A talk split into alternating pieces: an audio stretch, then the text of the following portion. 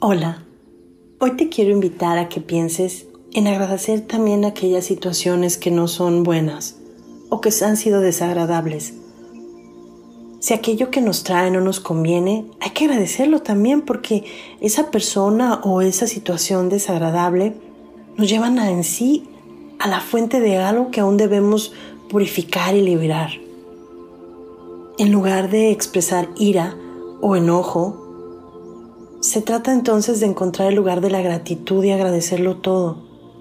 Porque fíjate que en efecto, gracias a esta nueva experiencia, progresamos, mejoramos, em, aprendemos en nuestra vida, los encuentros y los que viviremos en todos los ámbitos.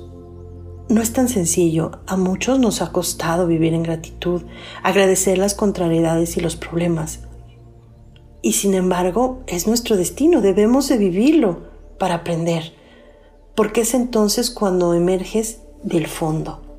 Con amor, Chío Murillo.